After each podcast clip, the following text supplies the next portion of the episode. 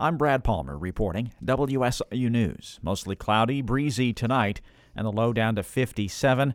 A front moves in tomorrow, bringing scattered thunderstorms with brief heavy rain, small hail, and gusty winds. Illinois Governor J.B. Pritzker unveiled his nearly $53 billion spending plan during his State of the State address in Springfield today. Mawa Iqbal has more. Speaking to a packed chamber, the governor said he wished the state had bigger surpluses to work with this year. His proposal would result in a $128 million surplus after increasing taxes on large corporations and sports books to offset a potential $900 million deficit. Pritzker also hopes to wipe $1 billion in medical debt and the state's 1% sales tax on groceries. While this budget is tight this year, our fiscal house is in order, and we are able to keep our communities and our commitments to those communities. Lawmakers are expected to negotiate the budget through May. I'm Mawa Iqbal. Southern Illinois state senators are critical of Governor Pritzker's budget and State of the State address, especially concerning his request of nearly $182 million to help deal with the influx of migrants sent to Chicago from Texas.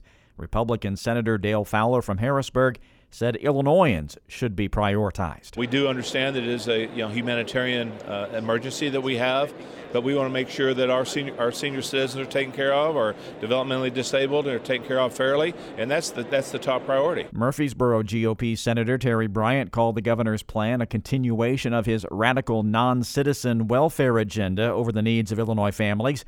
In a written release, the Murphysboro Republican said it's outrageous for the governor to demand the people of Illinois fund the migrant crisis. Governor Pritzker countered by saying something must be done to support the migrants. Listen, maybe some of you think that we should just say, this is not our problem, and that we should let the migrant families starve or freeze to death. But that's not what decent Midwesterners do.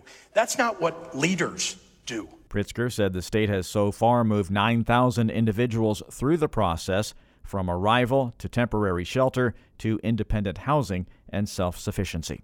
Illinois Governor J.B. Pritzker used his budget and State of the State address today to introduce a bill to curb predatory insurance practices.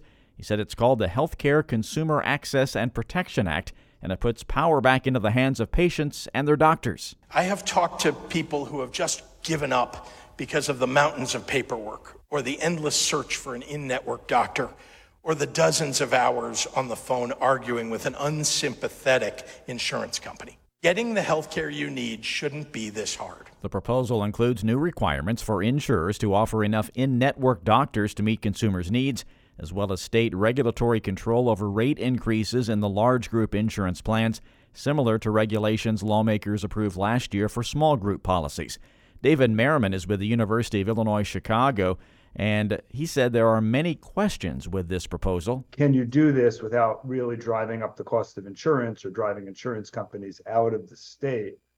Um, this sounds like uh, it would probably lead the nation. It's not something I don't think where uh, we're following a lot of other states. Republican Representative Paul Jacobs from Pomona liked the proposal, but says the state can't use a sledgehammer approach. Insurance carriers do have a right to find out if they're being bilked, or you know, but you see it, and it, they are right. It is something that does need to be changed. We we have to have the physicians and the patients make the decisions. Pritzker's proposal includes more than a billion dollars in new taxes, among other things. GOP Representative Patrick Windhorst from Metropolis says spending must be checked. For years, we've uh, been cautioning that. Uh, the revenue projections we had uh, as a state weren't, weren't going to continue along the lines they have the last couple years, and we have confirmation of that today.